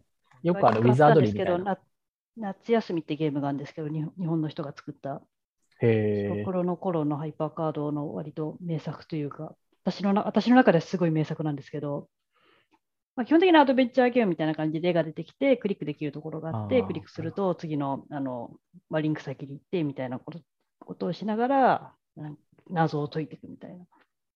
気合が入ってる感じがありますね。この、なんか5年か10年ぐらい前に iOS に移植するって話が一瞬出て、また特になんもないから断ち切れてそうですね。あーじゃあ、これハイパーテキストと似たようなものなんですかじゃあハイパーテキストの前身なんですか前進ですね。前進というか、ハイパーテキストって概念がまずあって、なんかそういまあう実リ現ニアリニア形態の一つじゃなくて、いろんなとこにつながってるみたいな。うんうん。で、それをなんかこう実装してみたものみたいな感じで、あーな多るほど、なるほど分。HTML とか、はいいわゆるああいうのが出てくる前に、もう先駆けたものとしてなるほど。出てきたものなんかミスト、ミストも基本的には絵が出てクリックできる場所とできない場所があって、クリックするとそこうんうのん状態によってなんか絵が動いたり、次のペあージに行ってー次のページみ行たっいたなのりがとかできるみたいな。なるほどなるほど同。じような仕組みでもっとあの実用的なんだとそういうデータベースとかの管理をするみたいなファイルメーカーとかみたいな感じのものを作ったりするけどなるほど。なるほど。Apple Script 的なハイパートークなる言語があったんですね。ハイパそうでーすトねークはまたなんか割と違うものな気がするけど、あ、でもあ、そうか、あ、そうそうそう。ハイパーカード用にハイパーカードを用いられる。言語ですね。 イベントハンドラとかが、こう、書ける、書けるんですよ。そこで。 20、35年前や。 15年前か。僕ですらまだ小学校行じゃあ、行った頃ですね。 17年さ。すがに生まれてないな。うんそっか。え、もう一回言ってください。千1987年初版。あそうああ、生まれてないのは伊達さんか。それは生まれてない ですね。僕は生まれてないです。そうだね。わあ、すごいね。でもこの頃から、でもまあ、ここまでなるとは誰も思ってなかったやろうな。うん、何がですかいや、だってそんな世の中の人全員が、その、この、なんていうんですか、ハイパーテキストみたいなものを、どこでも歌詞でも見れるようになるような世界が、まあどうなんでしょうね。少なくとも、ハイパーカードは、なんだろう。それくらいの野望としてはあったんじゃないかと思いますけどねで。もさ、老若男女問わずっていうところまではみんなまだ僕、なってなかったと思いますけどね。うん。まあ、それはそう。さすがにね、あの、まあ、どうわかんないですけどね。ハイパーテキストの真の歴史が始まったのは1945年って書いてありますよ。また古いな。それあれか概、念みたいな時です核実験みたいな時のデータ共有とかそういうのかな、もしかすると。人の思考のようにという論文を書き、彼がメメックスと呼んでいた未来のデバイスについて述べた。あそあああ、これはなんか見たことあるな、メメックス。シーモア・バファートとかの話なんじゃないですか、なんか机みたいなやつ。そうそうそう。じゃないいやシーモア・パパートとか、なんかあの辺の、何やったっけ、もう一人あと。あマの、ネーバーブッシュって人がいたってことああ、バレア・ブッシュって、あともう一人にいるんですよ。有名なデモを最初にやった人は、あの、うーん遠隔でビデオとかパワーポイントみたいなことをやって、うんうん。その、コンピューターで、そういう画面を共有したりとか、何かを見せるっていうことに使うような、その知の拡張みたいなことをこれからやらなきゃいけないんだみたいなことを言った人がいるんですよ。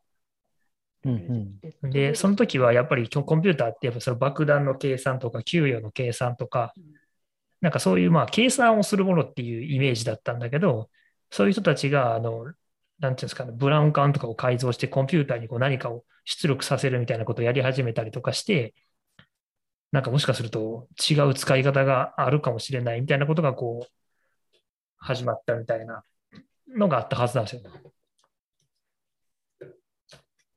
名前何やったっけななんか人名はいっぱい出てきますね。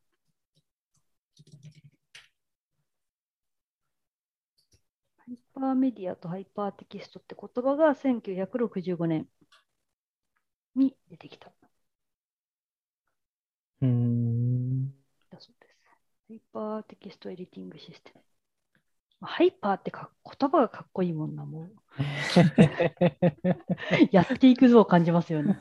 でもなんかハイパー使われちゃうとそれ以上なかなか出てこないですよね。ハイパーはすごいな。超みたいなことかな。違うな、シーモア・パパとは違うな。この人は、ローを作った人だ。そうか。うん次は M1 ハイパーかな。あ ー M1 ハイパーなんかもうそうかもしれないな。 MacBook うん、ハイパー面白いな。ハイパー OS。なんかそういうの出るんですかね。WWDC では。あ、WWDC の話に移行しましたね。あ、いきます か。何気なく。 いや、もうなんか、ちゅ話は順繰りし始めてるからいいでしょうと思って。いきましょう。その、じゃあ、WWDC と、ちょ俺今日でも明日朝早いから、もうぼちぼちあと10分ぐらいでな。私も明日早い朝、会社行かなきゃ。じゃあ、最後、社会人みたいな話 WWDC を。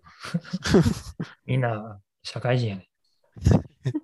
じゃあ、最後に WWDC に何が出るかっていうのを岸川さんがバシッと当てて終わりにしますか。まあ、まだ2ヶ月以上あり、2ヶ月以上ありますけど。 まあでもこれ、やっぱりロゴから考えて、こう、Swift の、あれですよ、開発環境がドーンとバージョンアップするんだと思いますね、私は。ついに X コードがお墓に入るってことですか、棺桶に。ここはだって捨てるのか。あれじゃないですか、SwiftUI にサーチフィールドが入るんじゃないですか。ええあね、さっき、さっき喋ったありました。サーチャブルっていうのはもうありました、ああ確かに。あうんさすがに、あ、そうそう、多分ね、最一番あ新しいやつちゃぶで。変な名前。ただでも、あの、どうなんだろうね、リッチコンポーネントがあるのかななんか、どっちにしろテキストフィールドは、あの、アイコンと組み合わせて自分で作るみたいな感じがなんかね、ナビゲーションビューに、あの、ビューモディファイアをつける感じでしたね。ああ、そういうタイプか。うんなるほどね。まあでもやっぱりこの SWIFT がフィーチャーされてるね。のアイコンだかうら、ん。なんか、ここ数年すごいごじゃごじゃしてたの多かったけど、今年はシンプルですね。でもなんか最近すごいコミュニティに対して歩み寄っているというか、そんな雰囲気があるので、SWIFT の流れとして、なんかそのあたりでなんかあるんじゃないかな。 Windows のアプリが作れるようになると。うん、SWIFT の巻き返しが来ますよ。はい、Apple の野望が完成するかもしれない。ラトナーを追い出してまで追求したかったアップルの野望とはいかにみたいな。 なんか、げんなりしちゃったよ、今の人。 いやー、結構減減ないにしますよ、あれは。あのニュースはやっぱり。やめちゃったしな。うん。でもスイフト何入るんだろうコンカレンシー入って、あの、コンラットさんのディストリビューティッドアクターもアプローブされたけど、ITWWDC でフィーチャーするものって何なんですかねそれやはっぱもこうう SWIFT がこうどこのポジションに収まるのかっていうところですよ。やっぱりこう iOS アプリの開発言語からこう飛び出すんじゃないかなという気はしてるんだけど、違うかな。あら、ナンパイにネイティブで、もうパイじゃないけど。スイフト、スイフト OS とかじゃないですかね。あの、もうなんかスイフトで書かれた OS みたいな。あれもなんでかもまああれですよね、うん MacOS 書き直す計画みたいなのあるみたいな。でしたよね、確か。違ったっけえー、えーえー、Swift でデバイスドライバー書くってこといやでもあると思いますよ。違う OS じゃないかなんかファインダーを書き換えるのかななんかそういう、割と根幹のやつを書き換える。ファインダーが書ければすごいですけどね。確かに。昔はもうファインダーはもう書き換えることは不可能みたいに言われてた時代があった けど、フだからよくクラッシュするんですね。ァインダークラッシュしますしなくないですすかるするする。リモートでアクセス、リモートのですあーあのファイルサーバーとかアクセスしたらバンバン落ちるよ。あ、マジっすか。うんもう固まってるのがよくある。うーん。なんかね、あのもうリモートのファイルサーバーのファイル抱きかかえたまま、なんか海に飛び込んで、うんうんの他の人からメうわールが、迷惑ですねメールが飛んできて、メールが開けねえよ、お前って言われて、そいれは迷惑だな。や、さっきアプリ落としたんだけどな、ってヘペロみたいな。まあ、サンバとちょっと相性が悪いところはあるサかンな。バね、うんそう、サンバが特にダメですね。そうなんだ。でも私、会社のやつ、サンバーでつなげてとかやってるけど、そういう全然落ちないのがあったこと、落ちたことはないですね。じゃあ、Windows サーバーがダメなのかな。なんか相手の実装 ES にスもトアこがれ入っちゃうのはあるけど。夜っぽいんだよね。うんなるほど。まあでも、いや、ちょっとね、詳しくは忘れたけど、あの、カーボンからココアに変わるときに、ファインダーが一番遅かったんですよ、確か。うんうんそうですね。そうで、もはや無理なんじゃないかみたいな話がちらほら出たけど、それはなんとかなったのかなわかんないけど。うん、それはなんとかなったはずですね。うん。ここはのはずですよ。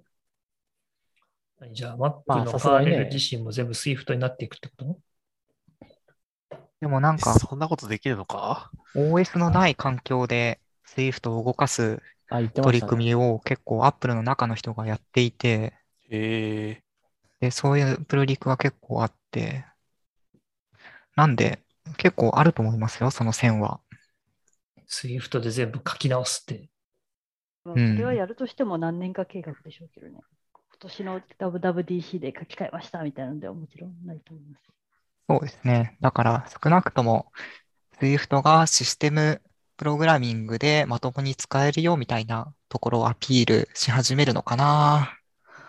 ああ、で、それだけだと弱いから実際に OS 作っちゃいましたまでやるのかな。どうなんおだろうしじゃないな。何かが来そうですよね。うん。それはここでな、サーバーデバイス、なんだ、あの OS の根幹ラストで書いてますって言ったら、ちょっと待てーってなるもんな。おいおいと。そう、 そうかな。別に、それ書いてあっても、私はいいと思うけど、いや、いいと思うけど、おい、スイフトどこ行くねんみたいな話になる。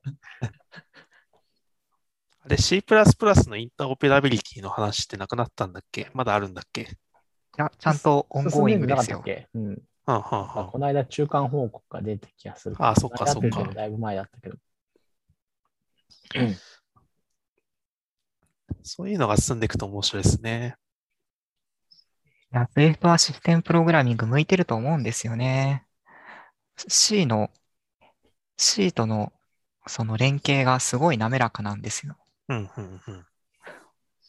ヘッダーをそのままインポートできて、うんうんそのまま Swift の関数として使えるっていうのは、ラストとかだとなかなかまだ難しくて、あ、そうなのか。なんかスイフトはコントパライックとラかをも、そのまま来るもんね。そうそう、C のコンパイラを Swift にリンクして、その組み込んでるからこそ、そういう複雑な連携ができていて、やっぱり結構向いてると思うんですよ、僕は。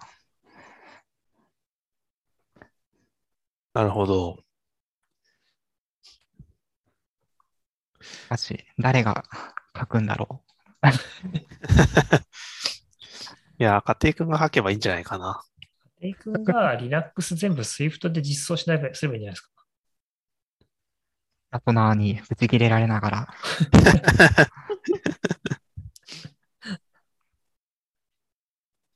いやー、もうそれしかないっすよ。あなんかの OS があんまないんですかね、OS とかデバイス側は、あんな Swift、あんなってことないですけど、あの Swift のロゴをあんだけフィーチャーしてあどうなんでしょうね。iOS16 はまあ、やっぱり、やっぱり出るでしょ、さすがに。いや、出るのは出るだろうけど、なんだろう、すごいなんかセンセーショナルな、それこそゴーグルが出るとか、なんかわかんないけど、あまーた別のうんなんか謎センサーが入るとか、そういうのは、なんか一センセーショナルな、な、なんでかいか、転換はなさそう。メガネの話をしてる人も若干いるな。でもいなや、あれですよね。去年、 去年ぐらいにあの、そのグラスの、なんだっけ、ジョブディスクリプションが出回ってましたよね。うん、だからまだできないんじゃないかなと思って。うんうんうんロうんムディスクリプションって何あの、グラス系の、そうそうそう。なんか、え、え、グラスとは言ってない気はするけど、AR 系のなんか、やつが出てたんですよね。まあ、あの、でも、まあ、AR でなんか、その、ストラクチャーフローモーションっていうかあの、カメラの動きから、まあ、3次元計測するっていうのは、まあ、ずっとやってるし、アップル自身は。うんうん。まあ、どうなんでしょうね。だってずっとパワーアップはし続けてるから、定期的にまあそういう人材を取るのはまあそんなに変ではない。うん。まあ、いきなりこれでデバイスが出るっていうイメージはあんまないですね。ないと、僕 AR はないと思ってるんだけどな。うん。なんか、ここまで出ないともうないかなと思って。うん。くはないけど、まだですよね、なんか。やっぱね、大きさがね、どうも家でしか使えない。うん。まあでもまあ僕が大学生の頃から比べれば、まあ死ぬほど進化してるけど、まだまだじゃないかな。実際なんかね、危なぐそうですねぐうん軍とか、ああいう飛行機とかではちょっとずつ多分使われてるっぽいけど、それ前々からもなんか言ってた気がするけど、でもまあなかなかですね、まあふらふら持って歩いて使うっちゅうのは。そう、なんかコンシューマー向けじゃないもの、アップルあんま作んなそうだし、そういうんうんうそうそうそう小ロットしか出ないようなのって。 うん。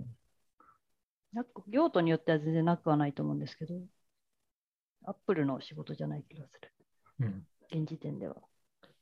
じゃあここで nextstep.fm の予想は SwiftOS。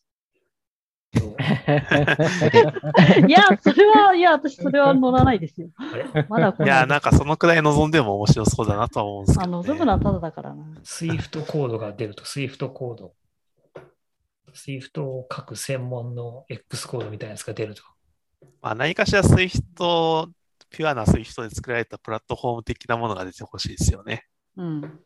それは楽しうそう。ん。それは合ってそうな気がするな。まあ、実際 Swift プレイグラウンドで iPad アプリ作れるって予想は実は当たってたんで、うんうん。うん。なんかそれをもうちょっと拡張したものが出るのではないかなとは思うんですけどね。いや、じゃあやっぱ Mac アプリですね。せ iPad で Mac アプリを作るみたいな。ああ、なるほど。まあそうですね。 iPad で Mac アプリ iPad で Mac アプリは作んなくていいんだけど、あのなん作でりなんたでい な。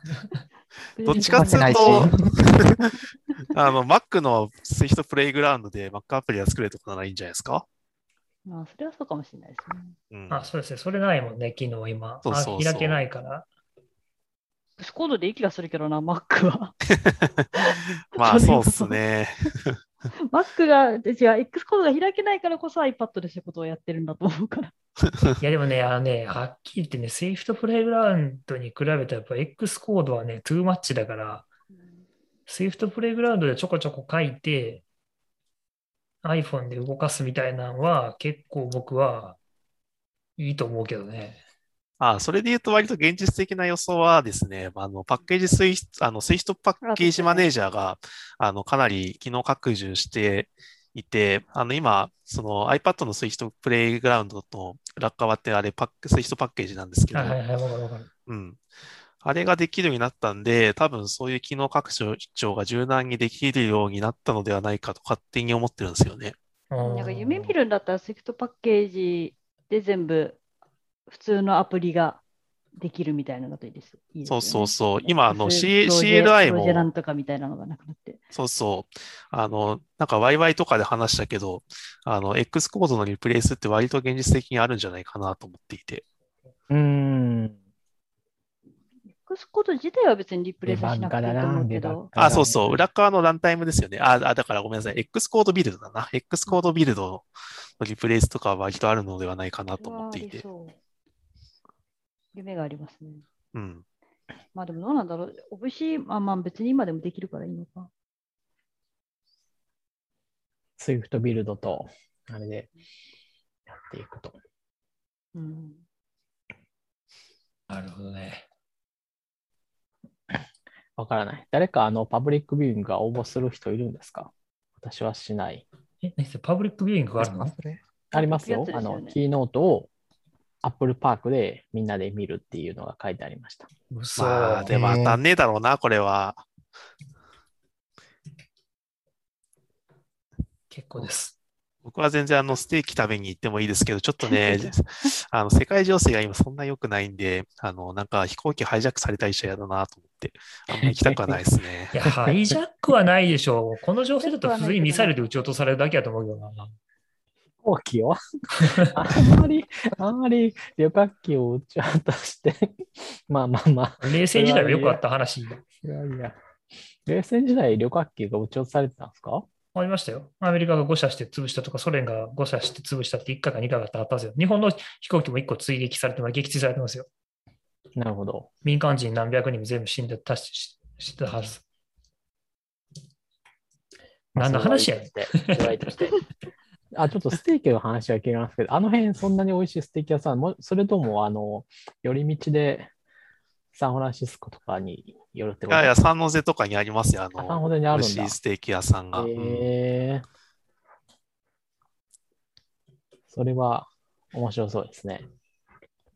そうね、最後に行った年、最後に行った年は、あれですね、滞在中2回ぐらい行ったんじゃないか な。うんうん、そうなんだ。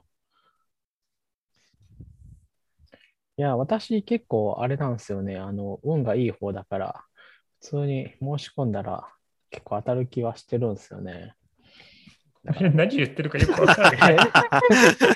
自信が。よく当たる、当た今までの話をするのかと思ったら、これからの話だった。今回応募したらってことです よね。まあ、いや、当たったら本当に当たったら困るからしないんですけど。行けばいいじゃないですか、久 々に。それだったら行けばいいじゃないですか。うーん、いや、さすがにね、特になんもないあれでアップルパークに行って T シャツを買って帰るだけってのはなかなか、いや、あでれも、アップルパーク入れる。るんですよ。うん。 岸川さん的には絶対行かなきゃいけないんじゃない隔離期間とかそういうのをこう、結構めんどくさいあれを乗り越えていくのは結構大変だと思うんですよね、さすがにね。っていうとこ今はろ自が。宅あ自宅じゃないんですか隔離って。今、自宅になったはずですけど、まあでも、そうですよね、あの、WWDC 期間中ずっと向こうにいて、あの、オンラインでビデオを見るのかみたいな話もあるし、向こうアメリカ側は隔離とかないんじゃないんですか特にあ、いや、かい今はやか隔離、隔離は多分ないんだけど、その、ないのか。 WWDC をまともにキャッチアップしようと思ったら、あの、向こうでイベントあるのって6日だけだと思うんで、残りの10日までの期間どうするんだろうと思って。もうとっとと帰ってきて日本で見るのか、確かアにメリカで見るのかみたい な。確かに。わあとっとと帰ってくるのかな、でもとっとと帰ってくると飛行機に乗ってる間見られないのかな、でも今飛行機でインターネットもできるから飛行機の中で見ればいいんじゃいなやいそんな大気ごつくないんじゃないうん、難しかったと。みんな、みんなチェックアウトする前に頑張って公開されてる WWDC のあのビデオをダウンロードしてた気がそうですね。できるだ。けローカルに入れてました、ローカルに入れてましたね。どれぐらいあ ?6 月あれ、おうち1発日。勉強会をやりますよね。あと、おうちハック勉強会ですね。あ、そうだ。公開されましたよアね。ナウンス公開しました。はい。私が、なんだっけな。そうそう。一番基本いろんなのものをセンシングすそうる。計測のところを、なんかこう、大雑把に分けて、こう、なんか測るってやつと、なんかこう、そのカーテンを開け、ボタン一発で開けられるようにするみたいな自動化とか機械化みたいなやつと、まあ、あとなんか、もう一個ぐらいなんかこう、区別はあると思うんですけど、あとはあれか、まあ、いわゆる古いやつとかをこう、えっ、と、ススマートにスマートなんとかみたいに入会みたいなやつね。まあ、そういうのの一番なんか基本的になるのが、やっぱりいろんなものをとりあえず測るみたいなところかなと思って、そこからやるのがよよかろうと思いまして。良さそうはいなんかあともう一人くらい登壇者欲しい気がするんですよね。ちょっとリクルートをしないといけないかもしれないですね。そうね頑張って。待っててくるといいんですけど。声かけよまあ、この中で言うと、やはりそもそも参加、家庭参加、うん面白そうなことをやってるので、う。そうね。あとはね、私の知ってるところで言うと、まあ、あの、長谷川さんは、なんかいろいろあ言ってまやしったねてるから偉そうだし。ああ、キョロさんとかいいんじゃないですか、そういえば。あーはいはいはいはい。もうあの、家を、 家から作ってる。そうそう、家から作って る、ガチ勢だ。 家売ってるで人ともそういうのはか絶。対面白いですよね。まあ確かにさらっと声かけてみたら、いろいろ、あの、そういう、そういう、一つ、一つか二つぐらい上の観点から話してくれるかもしれない。うんもはや家から作らないと。 ロビさんあもで割と家家側の話ですからね、今回。そうですね。壁中にあのランじゃなくて光ファイバー通してますみたいな人もいるかもしれない。それ意味あんのかなそれ意味あるいや、あるでしょ、それは。だって光の方が減衰しにくい、あの、あれ、干渉しにくいしとかあるんじゃないのかな。いや、なんていうか、10年ぐらい後にはそれ意味あるかもしれないけど、今は結局そこの中を通る帯域っていうのは今と、全然メタルケーブルで足りてるわけでですね。 いやいや、わかとんないいですうよ。話も。その、なんか家の真ん中にさ、こう、20テラぐらいのファイルサーバーがあって、そのレンダリング、家なのかなレンダリングしたやつをこうガリガリや入れていくとかあるかもしれないじゃないですか。家なまあのかなだとしても、光ファイは1本あっても、 しょう で、こう、隣の部屋で息子はこう 4K でキャプチャーして、こう、YouTube にこうリアルタイムで配信してみたいなのあるかもし れない。絶対家の中にサーバールームあるでしょ、それ。うんあるかもしれないですまああるかもしれないけど、まあ、あるかもしれないけど、多分それでやっても、それで多も耐久は足り分余るでしょうね。足りてるんじゃないかな。うんそして多分そのスペックを使いこなすためには多分信じられないぐらい高いルーター とか、信じられないぐらい高いスイッあのハブとか買わないと多分あ、あ多分家の中暑いですね、それ、あの、熱で。熱いと思う。なんか、なんちゅうかそうでないと、高速道路なのに出口だけが、あなんちゅうの 出口に出るのになんか5時間かかるそう高速道路みたいになっちゃうでしょ。まあでもね、なんだっけ。この間、うん。すごい、電気が足りない時あったじゃないですかう。んうんあありましたあれね。とかやっぱりこう、そういう電子機器を落としていくと、どんどんどんどん消費電力が下がっていったから、やっぱりあの辺は電気えー電力を消費してるんだなって思いましたね。電子機器やっぱうりん熱出しますね。うん。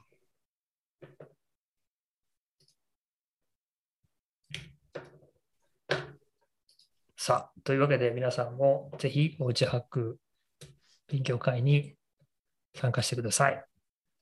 はい、というところで今日はよろしいでしょうかうん。まとまったいいんじゃないですか。まとまった。お後がよろしいようで。お後がよろしいようで。じゃあ今回の録音はこんな感じで終わりたいと思います。はい。はありい、がおとうご疲ざいれまし様でした。えーおやすみなさい。おやすみなさいごきげんおようやすみなさい。ごきげんよう。